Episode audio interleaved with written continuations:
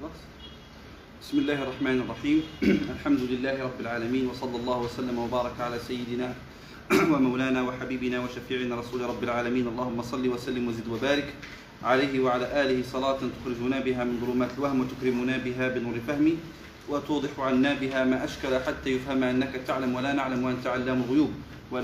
العزيز تمام؟ وقول الفقهاء رضي الله تعالى عنهم وكل, وكل الشراح كل الشراح حينما يقولون ابتدأ المصنف بالبسملة اقتداء بالكتاب. قالوا تغليبا وإلا فإن جميع الكتب السماوية ابتدأت بالبسملة. جميع الكتب السماوية ابتدأت بالبسملة.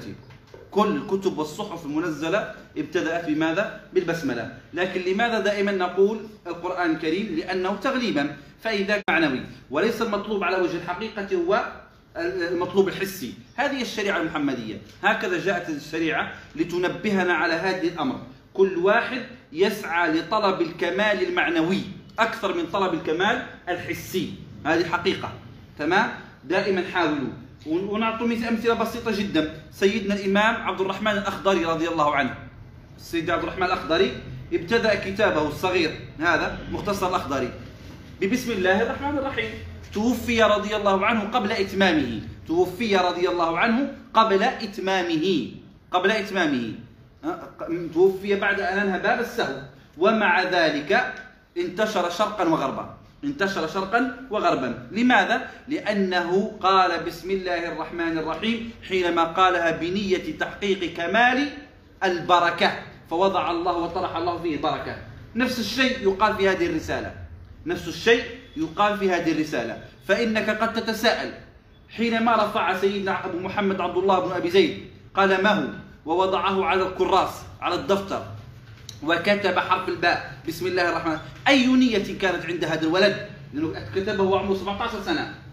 واللي ألف الرسالة وعمره 17 سنة. ولد سنة 310 والرسالة ألفها سنة 327 ألف الرسالة سنة 327 وهو ولد سنة 310 فعمره 17 سنة. ها؟ مش زي نحن زي ليه؟ زي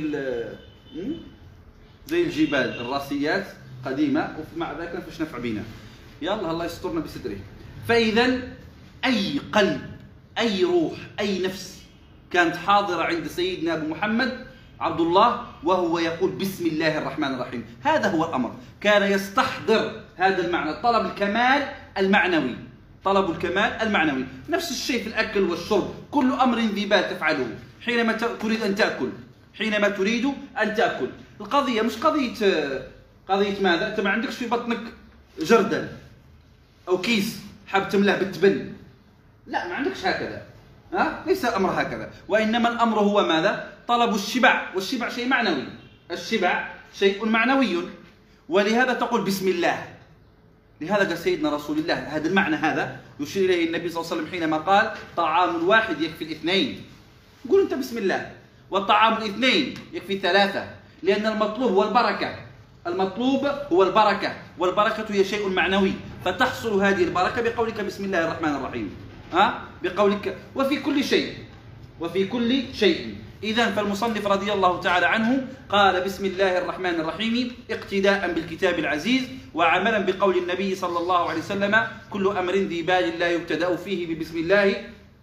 وفي رواية بسم الله الرحمن الرحيم وفي رواية ببسم الله الرحمن الرحيم قال فهو أبتر وفي رواية أقطع وفي رواية أجدم والمعنى أنه ناقص أي أنه ناقص البركة لا ناقص الحس. فقد يكتمل حسا وتذهب بركته. وكثيرة هي الكتب هكذا. كثير من الكتب تراها. ها؟ لما نخرج في آخر السنة الدراسية ونتمشوا بجنب الثانويات والمدارس نلقوا إيه؟ ماذا نجد؟ ماذا نجد؟ نجد كل الكتب المدرسية مرمية. سبحان الله ما طرح الله فيها بركة. يشتريها الطالب ويدفع فيها فلوسه عشان يعدي الامتحان. أول ما يخلص السنة الدراسية يروح يحرقها بالنار. مش فقط يعني يحط عليها البنزين وحرق ما فيش بركة. هذا هو المقصود. هذا هو المقصود. لكن لاحظوا أنتم بعض الكتب الموجودة هنا. هذه المجالس اللي فيها بسم الله الرحمن الرحيم مبتدأ ومفتتحة بهذه البركة. تجد الواحد منا يمسك أنا إلى الآن عندي مختصر خليل اللي قرأت منه الأول. إلى الآن. ونرجع نشوف كتبت ماذا كتبت في ذيك السنوات. إلى الآن. سبحان الله. ها طيب. فإذا هذا هو السبب. والكلام على البسملة شهير كثير جدا. ألف العلماء فيها المصنفات الكثيرة والمصنفات الكثيرة. والمختلفة والمختلفة ماذا؟ والمختلفة التوجهات. بعضهم ركز على العلوم المتضمنة في البسملة. بعضهم ركز على بعضهم ركز على علم واحد فيها. فتكلموا في إعرابها وبعضهم في اشتقاقاتها في اشتقاقات كلماتها وبعضهم تكلم على المعاني العقدية الموجودة فيها وبعضهم تكلم على الجانب البلاغ الموجود فيها والبعض تكلم على كل ذلك كل شيء في ذلك. تمام؟ فلهذا نحن لا نطيل الكلام لا نطيل الكلام على البسملة لأنه شهير لأنه شهير. قال إذا بسم الله الرحمن الرحيم وصلى الله على سيدنا محمد وآله وصحبه وسلم. هذه الزيادة هذه وصلى الله على سيدنا محمد وآله وصحبه وسلم. هذه الزيادة توجد في بعض النسخ ولا توجد في نسخ أخرى. توجد في بعض النسخ ولا توجد في نسخ أخرى. والصواب عدم وجودها. يعني غالب الروايات التي رويت لاحظوا الآن ماذا أقول؟ غالب الروايات لهذه الرسالة لا توجد عبارة وصلى الله على سيدنا محمد وآله وصحبه وسلم. تمام؟ لا توجد. لماذا؟ لأنه مباشرة قال آه، آه، ما جاء بعدها سيصلي على النبي صلى الله عليه وسلم بعد ذلك. وضحت الصورة. فبالتالي إذا عندك نسخة إذا عندك نسخة آه، للرسالة ووجدت فيها بسم الله الرحمن الرحيم وصلى الله على سيدنا محمد وآله وصحبه وسلم فهي إحدى الروايات. ركزوا في العبارة كلمة الروايات بعدين سنحتاجها. ها؟ بعدين سنحتاج كلمة الروايات. طيب إذا بعض الروايات فيها وبعض الروايات لا توجد فيها. ثم قال أبو محمد عبد الله بن أبي زيد القيرواني هكذا ورد أيضا في بعض النسخ. هذه رواية من؟ هذه رواية يوسف ابن عمر الأنفاسي. ذكرناه البارحة من شراح المد... من شراح الرسالة. البارحة لما كنا نعدد في الحصة الماضية لما عددنا شراح الرسالة من الشراح المشهورين. من الشراح المشهورين أبو عمر آه، يوسف ابن عمر. يوسف ابن عمر الأنفاسي الأنفاسي. هذا من علماء المغرب من علماء فاس له تقييد على الرسالة له تقييد على الرسالة. في الحقيقة تقييده هذا لم يكتبه هو لم يكتبه هو وإنما كتبه تلاميذه وإنما كتبه تلاميذه. كان سيدنا آه، يوسف بن عمر أبو الحجاج يوسف ابن عمر مولع بالرسالة فكان يشرحها كثيرا يشرحها كثيرا. ف ويطيل النفس في شرحها لأنه كان من المحققين. فالطلبة كانوا كانوا مثل ما تفعلوا أنتم اليوم يضعوا التسجيل. بعد ما يذهبوا ما فيش تسجيل كان التسجيل هو كارت memory في أدمغتهم ها؟ ما كانش كارت memory في الهاتف كان كارت memory في الرأس وليس في الكراس المهم ما فيش داعي. فكانوا رضي كان كانوا رضي الله عنهم طلابه حينما يجلسون يكتبون ما قاله الشيخ. فظهر بذلك هذا المجموع تقييد أنفاسي. فظهر هذا المجموع المسمى بتقييد الأنفاسي. تقييد الأنفاسي. لأن الشيخ لم يكتبه لأن الشيخ لم يكتبه وإنما كتبه الطلبة من مجلس الشيخ فقد اختلف العلماء في قبوله. قد اختلف العلماء في إيه؟ في قبوله. فالشيخ زروق رضي الله عنه سيد الشيخ أحمد زروق الفاسي الرجل فقيه الصوفية وصوفي الفقهاء. تسمعون به؟ أكيد. صاحب قواعد التصوف رضي الله عنه وإعانة التوجه المسكين له شرح على الرسالة نفيس. بديع. الشيخ زروق شرح كل الكتب الدراسية. من بين الشروح التي له شرح الرسالة. شرح نفيس جدا وعالي. قال في مقدمته ومن الكتب التي لا تعتمد تقييدات الأنفاسي. تقييدات الأنفاسي. تلقف هذه المعلومة علماء المغرب العربي أه؟ فنصوا بعد ذلك على عدم اعتماد تقييدات الأنفاس. فاهمين الصورة؟ نصوا على عدم تقييدات الأنفاس. وهو المذكور في نور البصر لأبي العباس أحمد بن عبد العزيز الهلالي. تكلمنا على نور البصر في المجال السابقة. نور البصر في شرح خطبة المختصر. هو الأصل في شرح المختصر لكن المصنف شوفوا من البركة كنا نقول عليها. أبو العباس شيخ مشايخنا رضي الله عنه قال عنده كتاب أراد أن يشرح مختصر خليل أراد أن يشرح مختصر الشيخ خليل فشرح مقدمة خليل وقدم لها بمقدمتين مقدمة في طلب العلم ومقدمة في ماذا؟ فيما يعتمد وما لا يعتمد في الكتب عند المالكية وهي التي نظمها صاحب بطليحية أحمد آه، آه، النابغة الغلالي النابغة الغلاوي نظمها قال قد آذنت براعة استهلالي بنظم ما نثره الهلالي اعتمد هذا القول قول الشيخ زروق. فنص على عدم اعتماد من؟ تقييدات الأنفاس على الرسالة. بقي الأمر هكذا.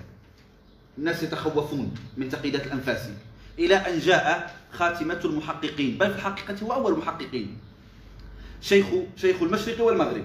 شيخ المشرق والمغرب. من أتعب من جاء بعده الإمام محمد بن محمد الحطاب أبو يحيى الطرابلسي من طرابلس ليبيا. طرابلس الغرب ليس طرابلس الشرق.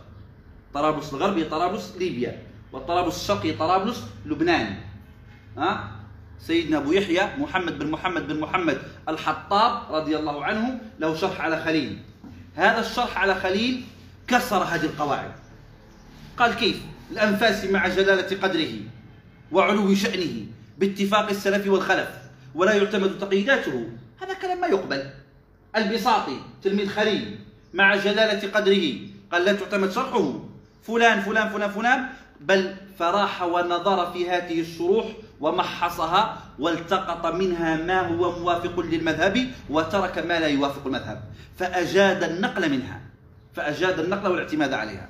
شفتوا الدقة وين؟ ها؟ ركزوا في هذه الأشياء. طيب. فإذا سيدنا الإمام يوسف بن عمر الأنفاسي في روايته في سند روايته لهذه الرسالة قال في رواية بسم الله الرحمن الرحيم قال أبو محمد عبد الله بن أبي زيد القيرواني ولا توجد في باقي الروايات. فرواية الفاكهاني صاحب كتاب التحرير والتحبير في شرح رسالة ابن أبي زيد. الفاكهاني تعرفون الفاكهاني؟ عالم مصري مدفون مع سيدنا الإمام أبو العباس المرسي في الإسكندرية. وبجنب من؟ وبجنب ابن الحاجب. ابن الحاجب اللي راح الإسكندرية وزار سيدنا أبو العباس المرسي لتحت مدفونين الكل. ابن الفاكهاني له شرح بديع على الرسالة. لم يسبق إليه. لم يسبق إليه. له رواية جميلة لرسالة ابن أبي زيد القيرواني. قال لا توجد فيها بس... لا توجد فيها قال أبو محمد. وضحت الصورة. إذا بعض الروايات فيها قال أبو محمد قال أبو محمد عبد الله بن أبي زيد القيرواني. فعلى رواية الأنفاسي حينما نقول بأنه قال عندنا إشكال. كيف نقول قال؟ كيف يقول هو قال؟ قال فعل ماضي وهو ما زال لم يقل. وهو ما زال لم يقل. قال. وهو في الحقيقة ما زال لم يقل. صح؟ فأجيب عن ذلك لما كان المعنى مستحضرا في ذهنه حتى كأنه قد وقع. شوفوا لما كان المعنى مستحضرا في ذهنه تام المبنى في ذهنه حتى كأنه قد وقع ها؟ قد وقع. فقال فيه قال ها؟ قال فيه قال. وقيل ماذا؟ لشدة رجائه في الله من تحقيق مراده حتى كأنه قد وقع. فلهذا افتتحه بالفعل الماضي. رجاء في الله أن يتم الكتابة. أيوة هو ده الناس تعتقد العقيدة الصحيحة ولا بلاش؟ ها؟ هذه العقيدة الصحيحة. أنك ماذا؟ أنك تتعلق بالله وتعلم بأن وعد الله حق. كأن ماذا؟ فورب السماء والأرض إنه لحق. قل مثل ما أنكم تنطقون. طيب قال أبو محمد. قالوا الإشكال الثاني؟ كيف يقول أبو محمد وهو مازال عيل؟ 17 سنة. ها؟ كن نفسه وهو مازال شباب. ففيه تفخيم للنفس. فيه تفخيم للنفس. والكناية لا تقع إلا لمن كان حقيقة له أبناء. فيقال يا أبا فلان لأن ابنه فلان وإما أن تقع لذوي المكانة العالية من باب الرفع. ها؟ فكيف؟ قال قال أبو محمد وهو ما زال شابا يافعا. فأجيب بأنه بأنه حينما قال قال أبو محمد قال أبو محمد فإنه راعى مقام المخاطب. راح نعرف بعد قليل أنه أرسل هذه الرسالة لشيخه لسيدي محرز بن خلف رضي الله عنه. فأرسل الرسالة إلى عالم فراعى مقام المخاطب. راعى مقام المخاطب. فإذا رفع من شأنه لأنه لأنه ماذا؟ لأن المخاطب مرفوع الشأن. فقال قال أبو محمد. ها؟ قال قال أبو محمد عبد الله ابن أبي زيد واسم أبو زيد عبد الرحمن ذكرناه في الحصة الماضية هو أبو أبو عبد الله آه، آه، أبو محمد عبد الله ابن أبي زيد عبد الرحمن ماذا؟ القيرواني نسبة إلى مدينة القيروان أول مدينة أنشأها المسلمون في أرض في أرض إفريقية وفيها أول مسجد جامع أنشأه كذلك أنشأه الصحابة رضي الله تعالى عنهم وكانت في أول الإسلام قاعدة بلاد المغرب. كانت في أول الإسلام قاعدة بلاد المغرب. قاعدة بلاد المغرب. لكن جرى عليها ما جرى على ما يجري من حكمة الله سبحانه وتعالى من تقلب الزمان على الأشخاص وعلى العباد فتغير وصار وصار حالها بعد الشيعة في حال وارتفع شأن بلدة تونس بجامع الزيتونة. لكن في البداية كان الأمر كله في القيروان. فلهذا حينما تسمعون تبدأ تدرسوا في المذهب المالكي في أول أمره فحقيقة هذه تونس آه، قيروان. ما هي تونس عاصمة ليست تونس العاصمة وإنما المراد بذلك القيروان. تمام؟ وليست تونس العاصمة ليس جامع الزيتونة وإنما جامع عقبة بن نافع عقبة بن نافع الذي في القيروان. هذه القيروان لما أراد إنشاءها من بركاتها ومن كراماتها ومما يحسن فيها أن أنهم لما أرادوا إنشاءها لما الصحابة أرادوا إنشاءها كانت كانت قفر موحشة هي أصلا بعدها سبخة. بعدها سبخة. إلى عهد قريب ما زالت السبخة موجودة يعني أرض مالحة والأشجار والأعشاب فيها. فكانت الهوام والسباع والدواب والحشرات كلها موجودة هناك. تعرف أرض السبخة وفيها الحشائش. فكانت مليانة بذلك. فجاء فأراد الصحابة والمجاهدون الفاتحون أرادوا أن ينشئوا لهم مكانا قاعدة. أرادوا أن ينشئوا لهم قاعدة يعني يكونون فيها قريبين من طرابلس وفي الوقت نفسه قريبين من ماذا؟ من مناطق المغرب الأخرى الأوسط والأوسط تمام؟ يكون في مكان وسط فماذا فعل سيدنا عقبة بن نافع؟ عقبة بن نافع صحابي جليل رأى النبي صلى الله عليه وسلم وهو صغير وليست له رواية رأى النبي صلى الله عليه وسلم وهو صغير وليست له رواية فوقف سيدنا وكان مجاب الدعوة وكان عقبة بن نافع مجاب الدعوة ولهذا يقال عقبة المستجاب أو المجاب مجاب الدعوة. فوقف رضي الله عنه على تلة عالية ونادى للسباع والحشرات والدواب والهوام وكل شيء. فقال لها إن أصحاب محمد وإن المجاهدين من الصحابة والتابعين أرادوا أن يسكنوا هذه الأرض فألا فاخرجوا منها. قالوا فرؤيت اللبوة يعني إيه؟ أنثى السبع. تحمل صغارها بين أسنانها وتخرج. ورؤيت أيضا الأفاعي تخرج من هذه الأرض تزحف زحفا. ورؤية العقارب كل ذلك كان يخرج. كان يخرج من أرض هذه بلدة القيروان. ثم أنشأوا فيها هذه البلدة الموجودة إلى الآن. هذه البلدة الموجودة الآن. لهذا إلى اليوم لا تسكن الدواب لا تسكن الحيوانات المؤذية لا تسكن هذه الأرض هذه البلدة. إلى الآن لا تسكنها. سبحان الله ها؟ طيب. فإذا نسبة إلى بلدة القيروان. قال رضي الله تعالى عنه الحمد لله الذي ابتدأ الإنسان بنعمته وصوره في الأرحام بحكمته وأبرزه إلى رفقه وما يسره له من رزقه وعلمه ما لم يكن يعلم وكان فضل الله عليه عظيما. ونبهه بآثار صنعته وأعذر إليه على ألسنة المرسلين وأعذر إليه على ألسنة المرسلين الخيارة من خلقه. فهدى من وفقه بفضله وأضل من خذله بعدله. ويسر المؤمنين لليسرى وشرح صدورهم للذكرى فآمنوا بالله بألسنتهم ناطقين وبقلوبهم مخلصين وبما أتتهم به رسله وكتبه عاملين وتعلموا ما علمهم ووقفوا عند ما حد لهم واستغنوا بما حل أحل لهم عما حرم عليهم. عما حرم عليهم. طيب. إذا بعد أن بدأ بالبسملة شرع الآن في الابتداء الحقيقي أو الابتداء الإضافي. عندنا الابتداء ينقسم إلى قسمين. ابتداء حقيقي وهو أول شيء يقال وابتداء إضافي وهو ما يكون قبل المقصود بعينه. المقصود بعينه. طيب الابتداء الحقيقي كان بالبسملة والابتداء الإضافي كان بماذا؟ بالحمدلة. لماذا؟ لأن الله سبحانه وتعالى قال بسم الله الرحمن الرحيم الحمد لله. شوف أول عبارة في القرآن الكريم بعد البسملة الحمد لله. فالمصنف قال بسم الله الرحمن الرحيم الحمد لله. رأيتم كيف؟ إذا فاقتداء أيضا بالكتاب العزيز.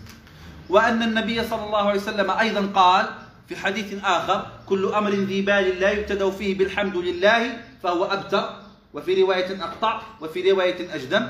قالوا النبي صلى الله عليه وسلم حينما قال كل أمر ذي بال لا يبتدأ فيه ببسم الله أشار إلى الابتداء الحقيقي. والرواية الثانية التي فيها بالحمد لله فيه ماذا؟ فيه الابتداء الإضافي فالمصنف عمل بهما معا. عمل بهما معا. والحمد لغة والحمد لغة هو الوصف بالجميل على جهة التعظيم جهة التعظيم هو الوصف بالجميل. بمعنى الثناء. الوصف فهو الثناء بالجميل على جهة التعظيم والتبجيل. على جهة التعظيم والتبجيل. فهو الثناء. ها؟ فهو الثناء. لا نزل باللسان. لا نقول الثناء باللسان. لماذا؟ لأن الله سبحانه وتعالى حمد وليس له لسان. فلهذا نقول هو الثناء أو نقول هو الوصف. ها؟ هو الوصف بالجميل على جهة التعظيم. هذا ما معناه لغة. هذا ما معناه لغة. وأما اصطلاحا وأما اصطلاحا فإن الحمد هو ماذا؟ فعل يشعر. يعني لما تفعل هذا الفعل أفهم منه أن بتعظيم المنعم بسبب كونه منعما. شفت لما شخص يعطيك شيء يفعل فيك خير ها؟ وبعد ذلك تفعل أنت له خير آخر. فعل صحيح في مقابلة نعمة لأنه تسبب لك في حصول نعمة. فأنت ماذا فعلت؟ واحد مثلا أعطاك ألف جنيه هدية أعطاك ألف جنيه مبلغ. فجيت أنت واشتريت له ماذا؟ واشتريت له مثلا آه، حبة حلوى. جبت له شيبس معك وانت جاي من السوق. مثلا. ها؟ بعض الناس تعطي الهدايا شيبس. فهذا فعل يشعر بماذا؟ بتعظيم المنعم بسبب كونه منعما. ليس شرطا تعطيه. أعطاك ألف جنيه ها؟ فتلاقي لما تروح المحل عند جهة من جهاتنا في, في أي مكان وتروح وتقول له إيه؟ تقول له خذ معي. زيك يا باشا عامل إيه؟ هذا فعل. ينبئ بماذا؟ يشعر بتعظيم المنعم بسبب كونه منعما. لأنك اعطيته 10 جنيه فأنعمت عليه ففعل فعلا يشعر بتعظيمك. فقال شكرا يا باشا ربنا يبارك فيك يا باشا الف شكرا يا باشا تفضل يا باشا. هذا كذا نفس الكلام. فعل. فعل يشعر أنا نحب نجيب الأمثلة هذه حتى تعرفوا بان العلم وحياتنا. ها إحنا نعيش فيه العلم. فقط لا تتنبهون إليه. لا تتنبهون إليه.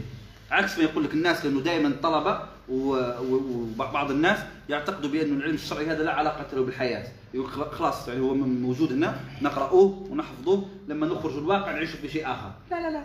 حياتك هي نفس العلم. حياتك هي نفس العلم ما فيش فرق. تنبه فقط أنت لها. تنبه فقط لها. إذا لما يعمل لك هكذا شكرا يا باشا تفضل معه. نفس الشيء. لما تروح عند صاحب باركينج وتعطيه مبلغ زيادة شوية ويخلي باله منك ومن العربية فعل ينبئ بماذا؟ يشعر بتعظيم المنعم بسبب كونه منعما. ها؟ ولا لا؟ هذا هو. لما تروح المستشفى وتكرم الممرض ويجيب لك أحسن إيه يحطك في يحطك في أحسن سرير ويحطك في مكان مع نفس الشيء. فعل يشعر بتعظيم المنعم بسبب كونه منعما. تمام؟ ليس شرط أن يكون هذا الفعل لسانيا. يا باشا يا باشا شكرا. لا. أو أو بدنيا. قد يكون قلبيا. قد يكون قلبيا. فالله سبحانه وتعالى أنعم عليك بالعقل. أنعم عليك بالعقل. فتفعل فعل يشعر بتعظيم المنعم سبحانه وتعالى بسبب نعمة العقل هو إيه؟ تصحيح الإيمان. تصحيح الإيمان. تصحيح الإيمان حمد. فهو فعل قلبي يشعر بتعظيم المنعم بسبب كونه منعم عليك. فقد أنعم عليك سبحانه وتعالى بالعقل. أه؟ فكان منك المقابل. ما هو المقابل؟ صححت إيمانك. هذا هو كيف إذا فالحمد هو ماذا هذا هو الحمد تمام أما الشكر فالعكس الشكر العكس الشكر لغة هو فعل واصطلاحا هو ماذا؟ واصطلاحا هو هو إيه؟ هو صرف العبد جميع ما أنعم الله به عليه لأجل ما أنعم به. لأجل ما أنعم به. فهذا إذا الشكر. وهناك فرق بين الشكر وبين الحمد وهي أيضا قضية مطروحة كثيرا. طيب قال الحمد لله الحمد لله. لماذا استخدم المصنف هنا رضي الله تعالى عنه الصيغة الإسمية الجملة الإسمية؟ لم يقل أحمد الله. نحن وجدنا العلماء بين حالين بعضهم يقول بسم الله الرحمن الرحيم نحمد الله وبعضهم يقول ماذا؟ الحمد لله. الذي قال جعل جملة فعلية. قال لأن الجملة الفعلية تدل على ماذا؟ على الاستمرار. والجملة الاسمية تدل على ماذا؟ تدل على الثبات الاستقرار. الجملة الفعلية تدل عليه على الاستمرار. والجملة الاسمية تدل عليه استقرار. فلهذا وجدنا بعض العلماء يقول كان كأنني دائما أحمد الله كل ما يقرأها القارئ فيأخذ أجر الحمد.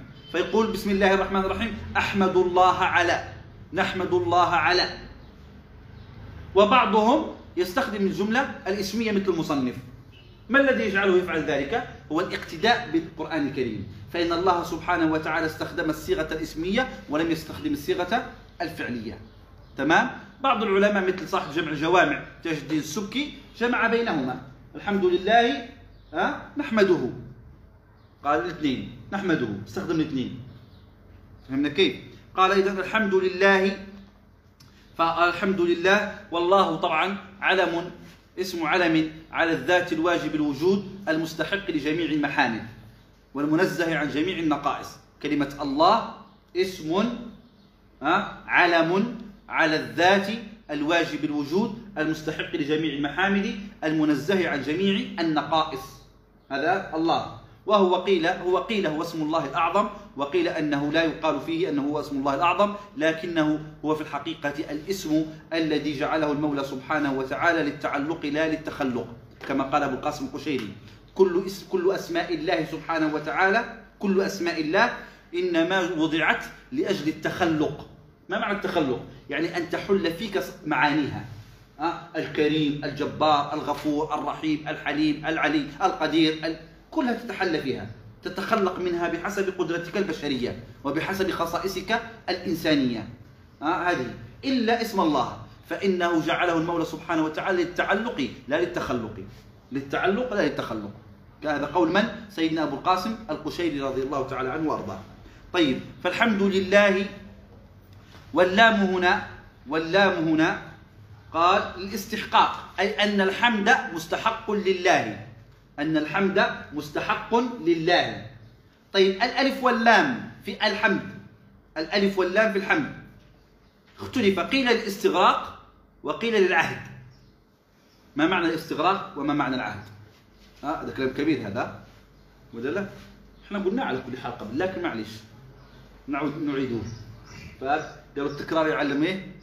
الشطار. يلا بلاش فضايح. التكرار يعلم الشطار. أه؟ صح محمد؟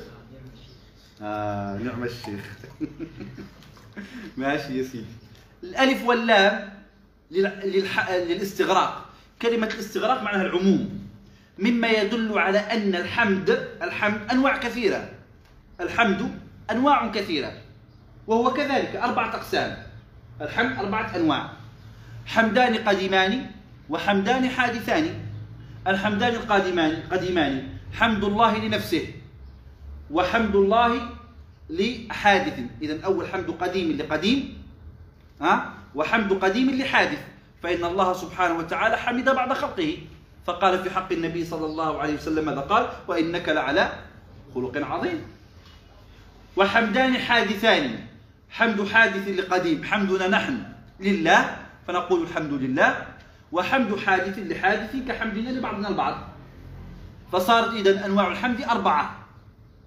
تمام؟ فحينما نقول الألف واللام للاستغراق يعني أن الأقسام الأربعة هي لمن؟ مستحقة لله. مستحقة لله. تمام؟ وما معنى كلمة للعهد؟ للعهد. ما المراد بالعهد؟ العهد يعني أن هناك حمدا موجود ونحن مثل ماذا؟ حينما تقول مثلا حينما تقول آه رأيت الشيخ زهير يمشي تحت البيت. فإذا بالشيخ ألف واللام فإذا بالشيخ يسقط. وحقا ما سقطش فقط رأى فلوس في الأرض فأخذها. بس. طيب. شوف كويس. رأيت الشيخ زهير يمشي تحت البيت. فإذا بالشيخ الألف واللام هنا ترجع على الشيخ المذكور السابق اللي هو من؟ الشيخ زهير نفسه. فإذا حينما نقول أن الألف واللام للعهد يدل على أنك تعرف المراد ها؟ تعرف المراد. مثل بعضكم الآن بلاش نجيب هذا المثال. بعضكم الآن واحد يتصل بك يقول لك ماذا؟ أو في الجروب مجموعة. غدا الشيخ سيفعل درس الشيخ. ألف واللام. من الشيخ؟ ما قال الشيخ زهير. لكن كلكم عارفين الشيخ زهير. فهذه ألف واللام للعهد. وضحت الصورة؟ هذه تسمى الألف واللام للعهد لماذا؟ أي أن في أذهانكم معروف من هو فاكتفيت عن ذكر الاسم بذكر الألف واللام العهدية. وضحت الصورة. طيب الحمد ما هو الحمد العهدي هنا إذا هو حمد الله الأول. فإن الله سبحانه وتعالى في الأزل علم أن خلقه عاجزين عن حمده. فحمد نفسه. علم أن الخلق عاجزين. يعني شوفوا بالفعل إحنا قلنا قبل قليل الحمد اصطلاحا ما هو فعل يشعر بتعظيم المنعم بسبب كونه منعما. بالله عليكم شوفوا النعم اللي عندكم. أول شيء بس تقدروا تقدروا بس تحصوا نعم الله عليكم. ها؟ وإن تعدوا نعمة الله لا تحصوها. تقدر تعد تعد النعم. ما تقدرش حتى تعدها. فضلا عن أنك ماذا؟ فضلا عن أنك تفعل أفعالا تشعر بتعظيم المنعم بسبب نعمة النعمة. فضلا على أن النعم متجددة. اذا فمولانا سبحانه وتعالى علم أننا عاجزين. فحمد نفسه في الأزل. فهو المراد اذا ذلك الحمد الأزلي مستحق لله. وضحت الصورة؟ فإذا قال الحمد لله الذي الذي طبعا صفة لله ابتدأ الإنسان ابتدأ الإنسان بنعمته وصوره في الأرحام بحكمته. ابتدأ الإنسان بنعمته. ابتدأ الإنسان بنعمته. عندنا احتمالين. كلمة ابتدأ بمعنى اخترع الإنسان أي خلق الإنسان بنعمته. فيكون أن الله سبحانه وتعالى حمد الله على أنه خلق الإنسان بنعمته ما هي نعمة النعمة؟ هي نعمة إيه؟ القدرة أو المراد بالابتداء هنا شيء آخر وهو ماذا؟ أن أول ما يبتدئه الإنسان بعد وجوده هو نعم الله عليه حاجة من اثنين احتمالين فالاحتمال الأول أن أنه ماذا؟ حمد الله الذي أول ما خلق الإنسان خلق الإنسان بماذا؟ بالنعمة بنعمته مثل ماذا؟ تقول واحد إيه؟ ولله المثل الأعلى ولله المثل الأعلى ولله المثل الأعلى واحد مثلا متزوج فدخل فوجد زوجته حضرت له إيه؟ وجبة جميلة فصنعت له صنعت لزوجها وجبة جميلة بماذا؟ بنعمتها بفضل منها بنعمة لأن النعمة هي ماذا؟ المصلحة آه والمنفعة. أو أنها أول ما وجد الإنسان أول ما خلق الله الإنسان أعطاه ماذا؟ نعمة. أعطاه نعمة. فهذا أحد الاحتمالين. فإذا الحمد لله الذي اخترع الإنسان خلق الإنسان والإنسان والإنسان اسم علم على هذا الحيوان الناطق. وسمي الإنسان قالوا من آنس. آنس بمعنى ظهر. بمعنى ظهر. بعكس الجن مخفيين. والإنسان ظاهر. فلهذا سمي الإنسان إنسانا. وقيل من الأنس وهو التأنيس. لأن الإنسان لا يستطيع أن يعيش لوحده. لا بد له من ماذا؟ من مجتمع. كما قال من؟ ابن خلدون الإنسان اجتماعي بطبعه. من الأنس المؤانسة تمام؟ وقيل من النسيان من نساء. نسي لأن الإنسان كثير النسيان. والمعاني الثلاثة موجودة في الإنسان. المعاني الثلاثة موجودة في الإنسان. وقوله الإنسان المراد به اسم جنس لأول إنسان وهو آدم. وهو آدم. وتلحق به ذريته. وتلحق به ذريته. تمام؟ إذا فالحمد لله الذي ابتدأ الإنسان بنعمته ابتدأ الإنسان بنعمته. هكذا بكسر النون بنعمته. بنعمته. لأن النعمة النعمة بالكسر هكذا هي ما أنعم الله به على العبد. أي المنافع التي أسبغها الله على العبد. بالكسر. المنافع التي أسبغها الله على الخلق. تسمى النعمة. وأما بضمها النعمة فهي إيه؟ السرور والفرح. فهي السرور والفرح بضمها. تمام؟ هذه النعمة. والنعمة هي إيه؟ هي كما قلنا آه، السرور. طيب إذا فالحمد لله الذي ابتدأ الإنسان أي اخترع الإنسان بماذا؟ بمنفعته أو بما من عليه من نعم من نعم. وصوره. التصوير المراد به شكله. وضعه في شكل في صورة. وضعه في شكل وفي صورة. وصوره في الأرحام. وصوره في الأرحام. لاحظوا جيدا. المصنف قال قال الحمد لله الذي ابتدأ الإنسان. ولو كان كافرا. ولو كان كافرا. فالله سبحانه وتعالى أنعم على الإنسان مطلقا بنعم كثيرة. بنعم كثيرة. دنيوية وأخروية. اختص مطلق الإنسان بالدنيوية واختص المسلم بالأخروية مع الدنيوية. تمام؟ فالمولى سبحانه وتعالى إذا أنعم على الإنسان بنعمته بإخراجه من العدم وهي أعظم نعمة لهذا المخلوق أنه أخرجه من العدم إلى الوجود وصوره أي شكله وضعه في شكل في شكل في شكل مميز شكل مميز مقبول. تخيل لو كان انسان مثل اكرمكم الله مثل الدابة. وجهه للأرض. ها؟ وجهه للأرض.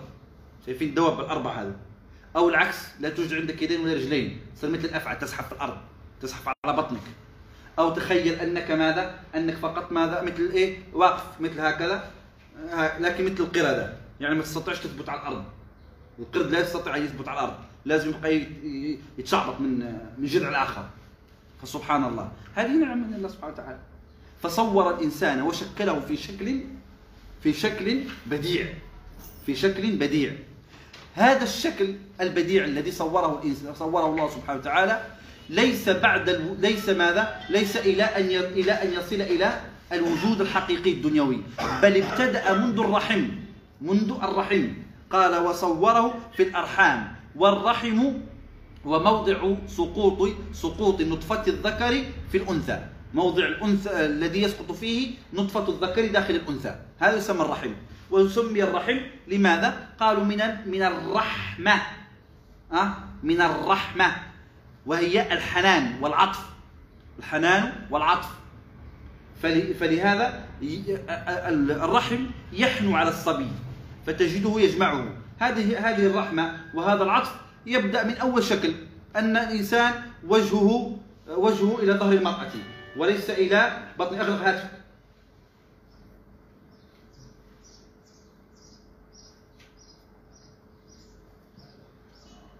فبطن الإنسان فوجه الولد الصغير وجهه متجه إلى ظهر أمه لا إلى بطنها.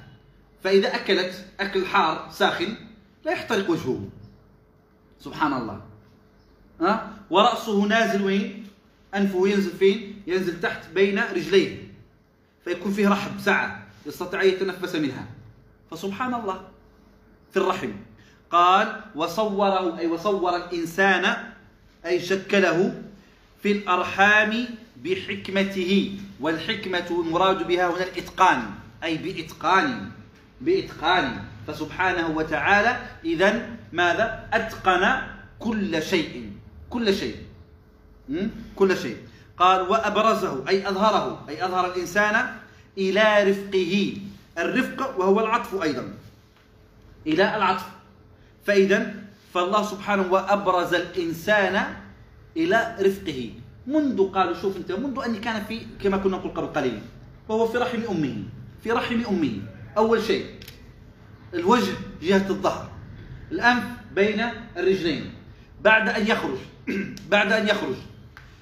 الله سبحانه وتعالى يضع في قلب الأم عطف غير مسبوق وفي قلب الأب كذلك.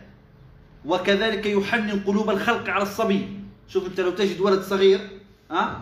تجد نفسك الناس كلها أوه مسكين. على طول يحبونه مهما كان. لماذا؟ هذا من ماذا؟ من من رفق الله بالإنسان. من رفق الله بالإنسان. فإنه حنن قلوب الخلق عليه وهو صبي في مرحلة الصعوبة. ها؟ لكن شوف أول ما يصير شباب ويصير عامل فيها إنه إيه سيد الرجال الكل يصير ماذا؟ يدي على دماغه. ها؟ شوف يعني لاحظوا هذا الفرق. لما كان ضعيفا حننت القلوب عليه. هذا هو الرفق. هذا هو الرفق به. ولما كان قويا كان قويا قادر على خلاص. ولهذا من الغرائب الملاحظة أن الأطفال الصغار يسقطون من مكان عالي ويسلجون وكل شيء يحصل لهم. ولا ينكسرون. ها؟ لما تشوف حد طفل صغير يطيح من مكان عالي وبعدين يروح يجري مع ذلك يروح يجري ويوم كله هو يجري في الشارع رايح جاي رايح جاي تحس إنه محراف يحوط في الأرض. ويجي على آخر الليل ولا كأنه عامل حاجة. يسقط على هذا الفراش الكنبة دي تمام؟ وينام نوم عميق ولا يبالي بالدنيا وما فيها. ولا يبالي بالدنيا وما فيها. هذا كله قالوا أن هناك ملائكة تحرسه. فإذا سقط الولي التقطته تلك آه سقط الصبي التقطته تلك الملائكة. التقطته تلك الملائكة. ها؟ هذا من رفق الله. من رفق الله. كذلك يأتي هذا النعاس للصبي ها؟ بعد ماذا؟ بعد هذا الإجهاد. فينام ويستريح. ينام ويستريح. من رفق الله سبحانه وتعالى به أن قلبه أبيض. يعني ماذا؟ نقي يحب و وينسى بسرعة. هذا من رفق الله بالإنسان. من رفق الله الإنسان. شوف الصبي تضربه أمه تديه علقه إيه؟ تخليه يعيط عياط الذين الذين. ومع ذلك آه، يخرج شوية يرجع. لو واحد قال له كلمة يروح على طول يبكي على صدر أمه. ولا كان هي اللي ضربته قبل قليل. شايف كيف؟ بل مش بس أمه حتى جاره. لو شخط فيه ها آه، ما يعجبوش الكلام. بعد شوية خلاص كأنه لم يفعل يفعل له شيء.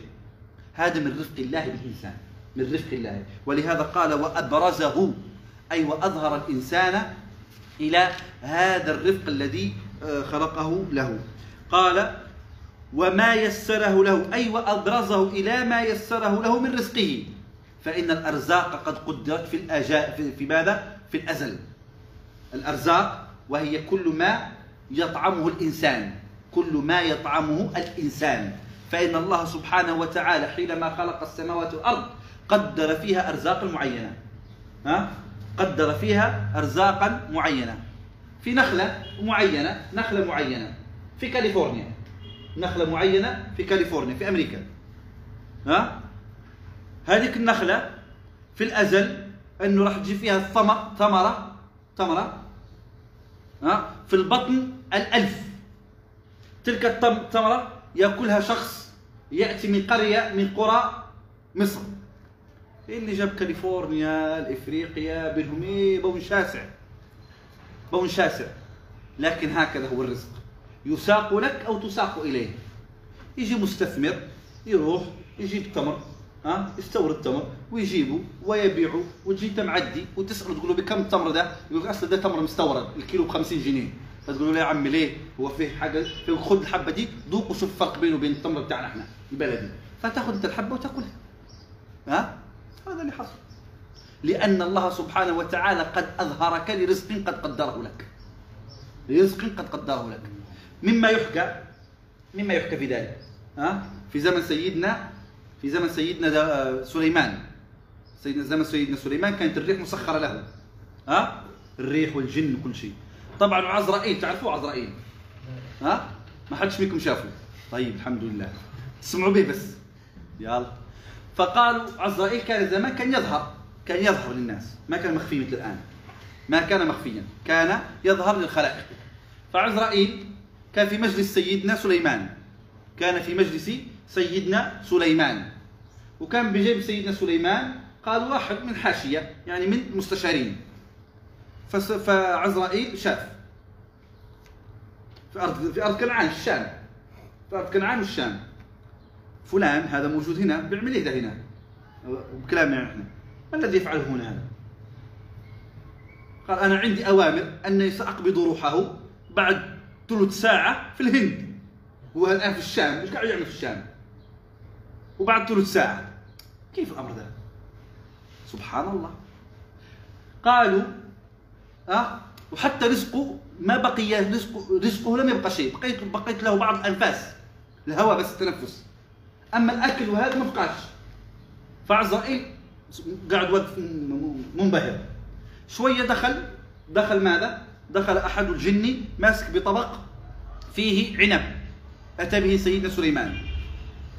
لا العنب عزرائيل يقول أنا عندي أن هذا رزقه في الدنيا انتهى.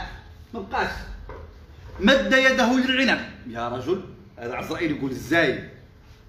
قال فأخذ حبة العنب ووضعها في فمه فعلقت. فعلقت. وطاح يضربه في ظهره يضربه في ظهره قال ما فيش ما حبتش تطلع. ما حبتش تطلع حبه العنب. فسيدنا جب... سيدنا سليمان سأل سأل مستشار آخر. قال إن رجلا في الهند يحسن إخراجها. يحسن اخراج ما علق في في الأنفاس في الأنفاس.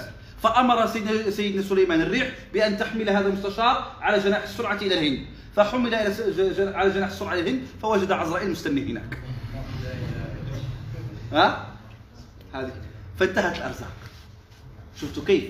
فأبرز فالله سبحانه وتعالى قد أبرز الخلق إلى أرزاقها. ما راح تأخذ أكثر من رزقك قال قالوا قالوا سيدنا عزرائيل كان يقول إيه؟ قال اللي عندي اللي أنا عندي في إن هذا رزقه الغذاء ما بقاش في الدنيا. انتهى. عنده شوية حبات أنفاس معدودة تستوفي كلها ثلث ساعة. فكيف يعني؟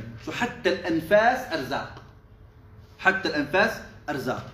بل أكثر من ذلك. بل إن حتى المعاني أرزاق. حتى المعاني أرزاق. عطف أبيك وأمك وحنان زوجتك وابنك. هذا رزق من الأرزاق. لما ينتهي هذا القدر من العطف ماذا؟ تموت أمك وتنتهي الدنيا. منها. فهذا العطف الحنان القلبي رزق. هذا رزق يؤتاه الإنسان. الفهم قالوا رزق.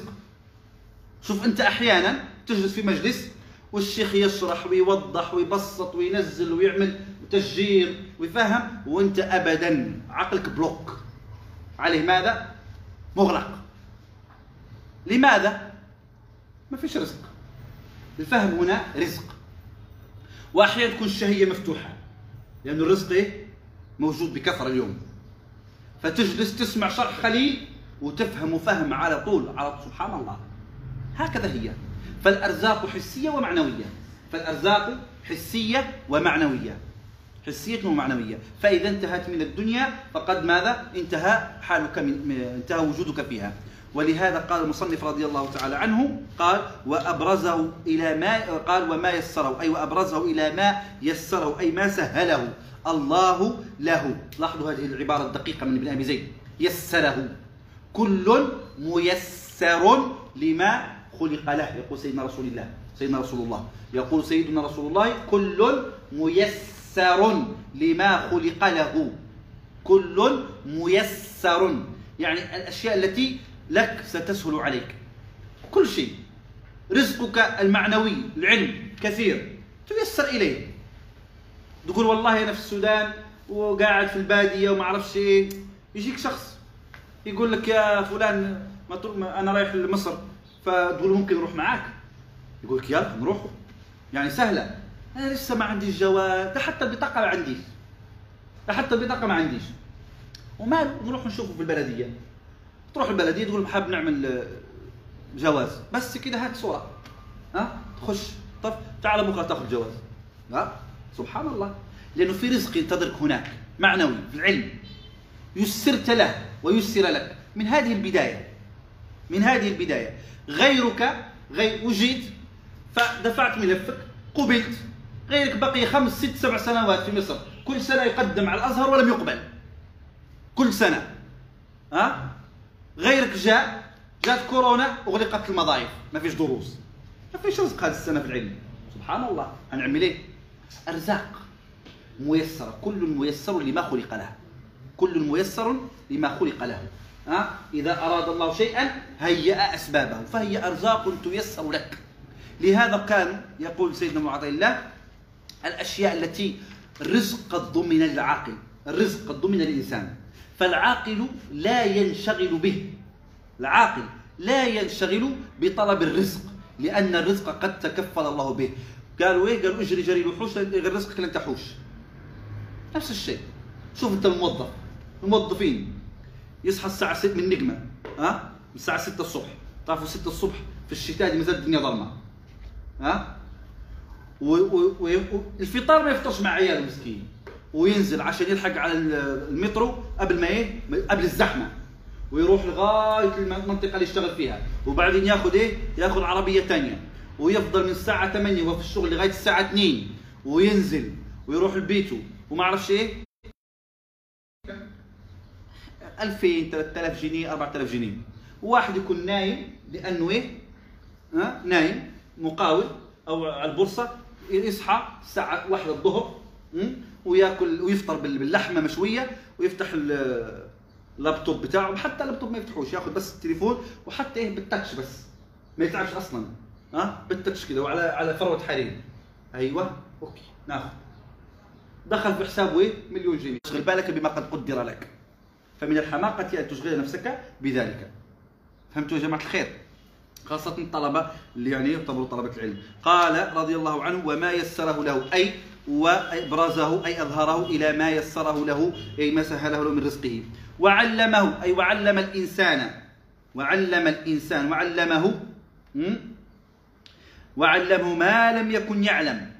شوف الله سبحانه إحنا نقول العلم هو مطلق الإدراك. إحنا نقول جماعة العلوم العقلية هادو أنتم هادو جماعة العلماء طلبة العلم المختصين في العلوم العقلية يقولوا بأن العلم هو مطلق إيه؟ وينقسم إلى قسمين. نظري وضروري.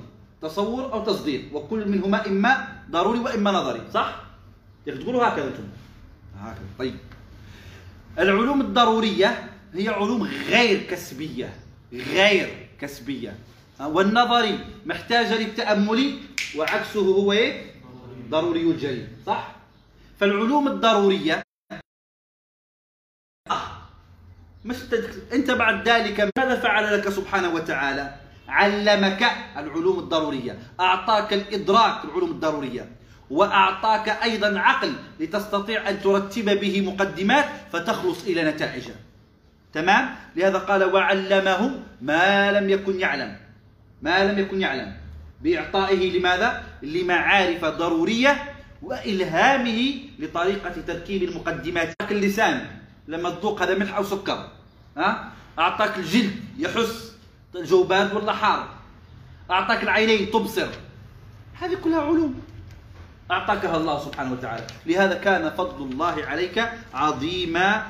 الله تعالى عنه ونبهه أي ونبه الإنسان بآثار صنعته. التنبيه التنبيه. ما معنى التنبيه؟ أي أيقظه.